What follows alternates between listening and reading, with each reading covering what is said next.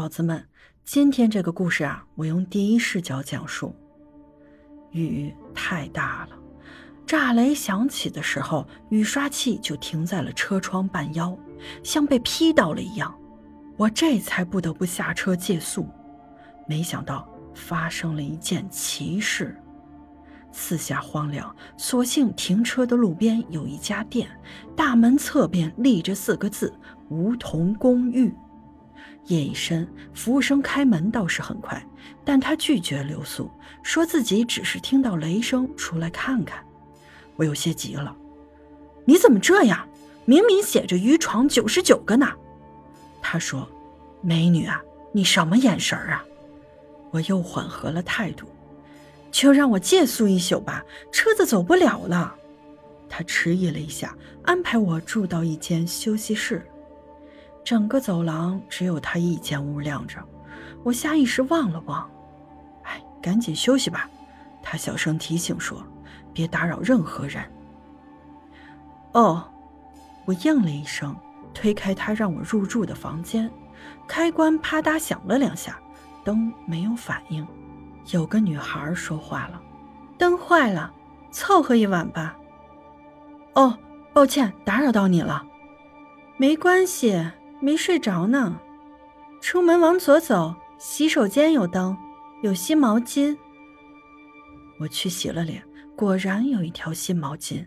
心想，明早再算钱吧。回到房间，不自觉又去按了灯的开关，灯坏了。哦，我忘了，不好意思，又吵到你了。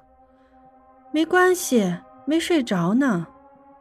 在一道闪电的亮光下，我隐约看见女孩披头散发坐着。怎么不躺下休息啊？躺不下，心里愁。什么事儿这么愁？再愁也得睡觉啊。你看到那个男生了吗？刚才给我开门的那个。对，他就是为了追随我才来这里工作，这就是我愁的地方。你可不可以帮我劝劝他，让他先去完成学业？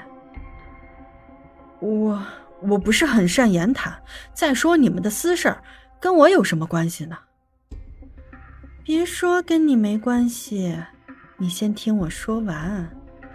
他是个天才。从小学习画画，在大学里动漫专业一直拔尖儿，考取了日本大学硕博连读。我顿时惊叹：“厉害呀！”可他为了陪我，要白白放弃机会，那怎么行呢？你一定劝他回家，下个月拿着录取通知去留学深造。哎呀！真是花痴啊！可这跟我有什么关系呢？别再说跟你没关系了。荣老师你认识吧？是他的妈妈。荣老师，我在记忆里搜寻着。刚上中学的时候，我年龄小，不太适应。荣老师给我补过课，我记得他，还因为他是我家房客，带着孩子租过我家的一居室。对。他儿子学画画，花费很大。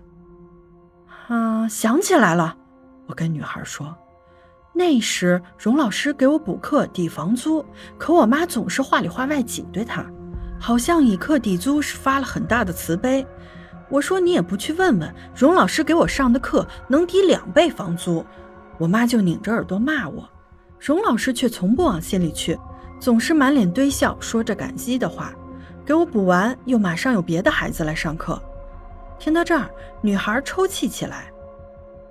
你别哭啊！荣老师是辛苦了点可他的儿子很懂事儿啊。他画画刻苦，学习也好。有一次，他画了一幢洋房，门前鸟语花香，果树结满了果子，树下有几只鸡鸭吃食。男孩说，他长大挣了钱，要让妈妈住进这样的家，再不用看房东脸色。妈妈舍不得吃鸡蛋，就让那些鸡鸭多生几个。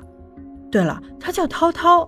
荣老师每次叫涛涛涛涛，都像叫醒三岁小孩一样轻声细语的。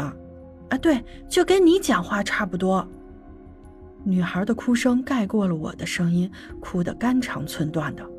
我只好停下来。哎，好了，你也太爱哭了吧？你们处多久了？他没跟你说过这些事儿吗？